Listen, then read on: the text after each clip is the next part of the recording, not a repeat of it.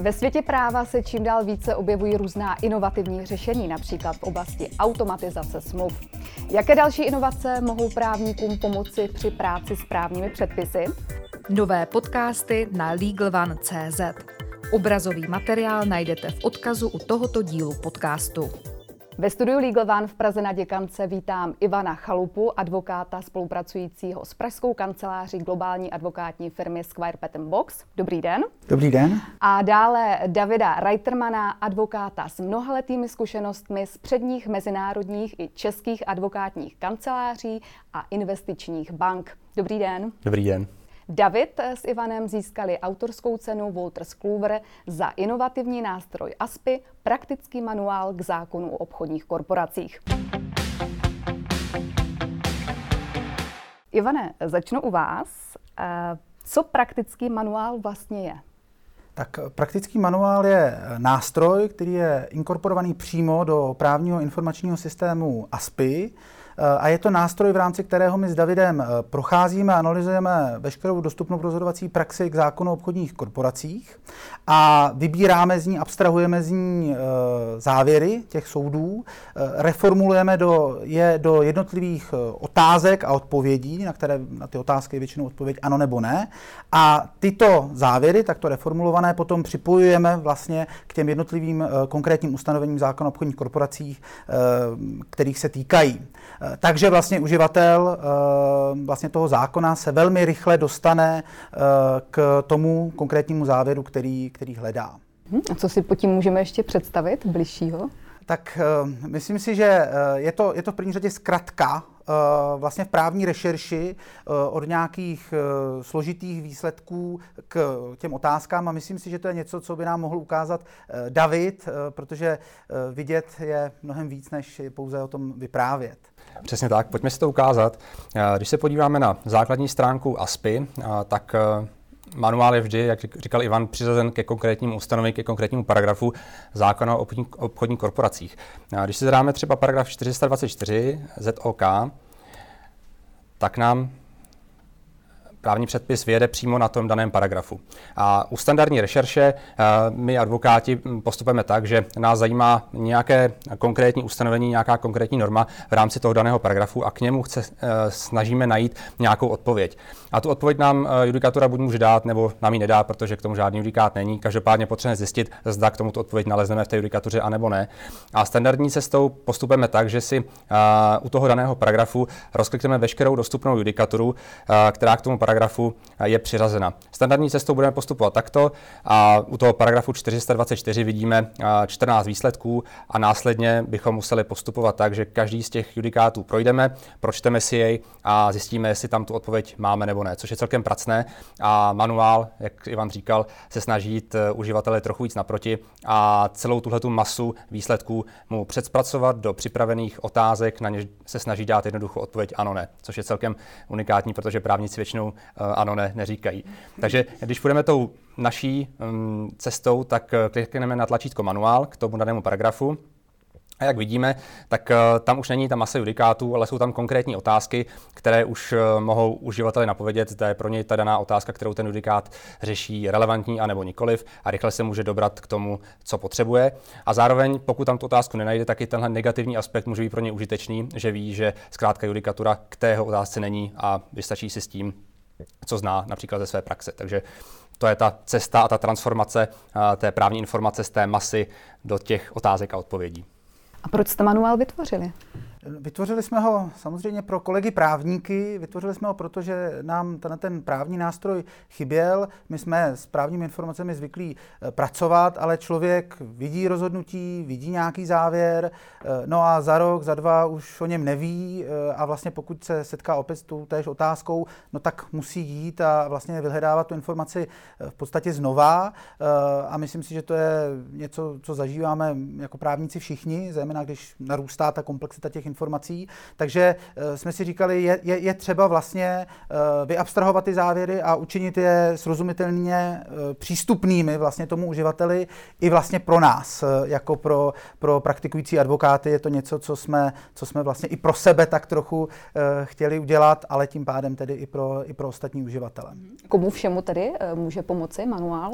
My si myslíme, že každému, kdo ten zákon zná a aplikuje případně jej čte a používá ho. Takže nejenom pro advokáty, ale i pro jiné právní profesionály, případně i pro neprávníky, pokud se s tím zákonem setkávají. Jak říkal Ivan, uh, ten produkt nebyl vytvořen, protože nám osobně chyběl, ale zároveň si myslíme, že obecně uh, dneska chybí lidské zdroje a případně pokud nechybí lidské zdroje, tak třeba chybí čas těm lidem, kteří ty rešerše mají provádět. Takže celé je to směřováno vlastně na to, aby to, co lidem chybí, čas lidi a často i dneska klienti hlídají i finance, které vynakládají na právní služby, takže všechno to snaží zefektivnit ten, eh, tu práci s tou, s tou informací a pomoct lidem dobrat se rychlého výsledku, aby se mohli zase věnovat něčemu dalšímu. 1. ledna 2021 začala platit velká novela zákona o obchodních korporacích. Jak se tato novela promítla do manuálu? Promítla se výrazně, ta novela je poměrně rozsáhlá a sami jsme s Ivanem nevěděli, jaký bude výsledek. Trošku jsme se obávali toho, vzhledem k té rozsáhlosti novely, jak to dopadne a jestli vůbec z manuálu bude možné ty příspěvky, které už jsme tam měli, a bylo jich docela hodně, bylo jich už asi 1500, tak uh, jestli se uh, dokážou replikovat i do toho textu té novely. My totiž manuálem uh, pracujeme tak, že u každé časové verze toho zákona o obchodních korporacích přizazujeme ty příspěvky tak, aby byly relevantní pro tu danou časovou verzi. Takže my jsme vlastně uzavřeli ten manuál v tom stavu poznání, který jsme měli k 31.12.2020 a teď jsme přemýšleli při každém procházení každého jednotlivého příspěvku, každé jednotlivé otázky nad tím, jestli tu otázku jsme schopni replikovat nebo nějak adaptovat na ten nový svět po novele. A k našemu milému mému překvapení jsme dospěli k závěru, že 90% zhruba judikatorních závěrů je znova replikovatelný. Takže přestože třeba nebyly ještě uh, judikáty přímo k té novelizované verzi zákona o obchodních korporacích dostupné, tak my už jsme věděli, že to know-how, to rozsáhlé know-how, které tam máme, tak jsme schopni vlastně přenést i do té nové časové verze a okamžitě byl uživatelům uh, tento set know-how přístupný. Takže novela se výrazně promítla do textu samotného zákona, nicméně uh, řada závěrů, které jsou v tom manuálu, tak jsou i nadále aplikovatelné, takže za nás dobrý výsledek a jsme jsme rádi, že to tak dopadlo. Chcete doplnit, pane Kolegu? Ano, já bych, já bych tomu jenom řekl takové doplnění. Eh, je to přesně, jak říká David, eh, zakládáme si na té přenositelnosti mezi těmi různými časovými verzi těch předpisů. Eh, je to i něco, kdy, kdy my vlastně my se snažíme, aby tedy u toho konkrétního ustanovení skutečně byly všechny relevantní závěry, přestože třeba i byly vyjudikovány k jiné časové verzi toho předpisu nebo i k jinému ustanovení, které třeba je podobné, obdobné nebo totožně znějící v podstatě, jako je to ustanovení, které ten uživatel ten konkrétní případ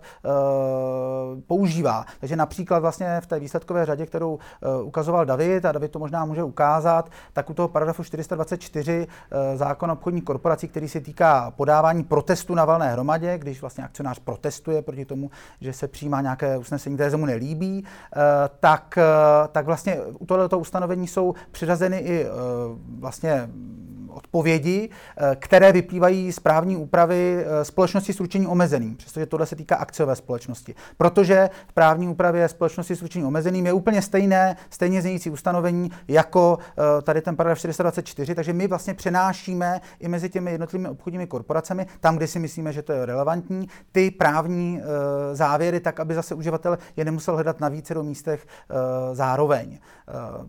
Takže nevím, jestli, jestli je to tak, je to tak. On vlastně naráží na to, že jedna, jeden z prvků uh, té inovativnosti, o kterou se snažíme, uh, je nejenom to, že se snažíme transformovat tu masu těch judikátů, jak jsme se o tom bavili před chvílí, ale zároveň, že i přenášíme uh, ty závěry rozhodnutí mezi jednotlivými časovými verzemi zákona obchodní korporací s tím, že máme tam i řadu judikátů, které byly vyjudikovány ještě ke starému obchodnímu zákonníku. Takže i tyto závěry se snažíme replikovat tak, aby byly pro uživatele relevantní k té dané, čas, dané časové verzi ZOK.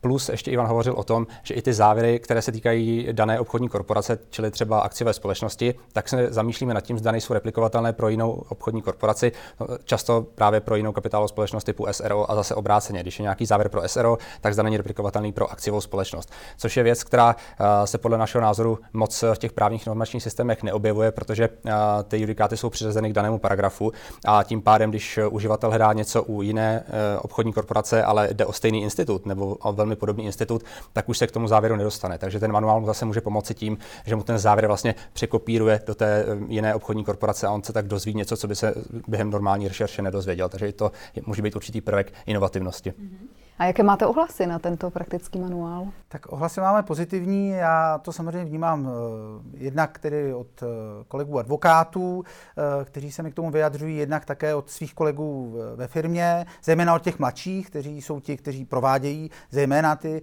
ty rešerše. Takže čas od času se mi stane, že za mnou přijde některý kolega nebo některá kolegyně a říká mi, že, to tam, že tam něco našel, tak to mám radost. Někdy za mnou přijdou a řeknou mi, že tam nic nenašli, jestli na to mám nějaký názor názor, tak jim říkám, no tak k tomu zjevně nic eh, není. Eh, a trochu humoru k tomu podotýkám, že jsem to ještě jaksi vyhlásil, eh, že ať ze mnou nikdo nechodí, pokud se do toho manuálu předtím nepodíval, protože to by mě tedy v úzovkách nakrknul, kdyby, kdyby vlastně tam ta otázka byla zodpovězena a on ode mě přišel vyzvídat něco, co má jaksi, jak na zlatém podnose v tom manuálu přítomné.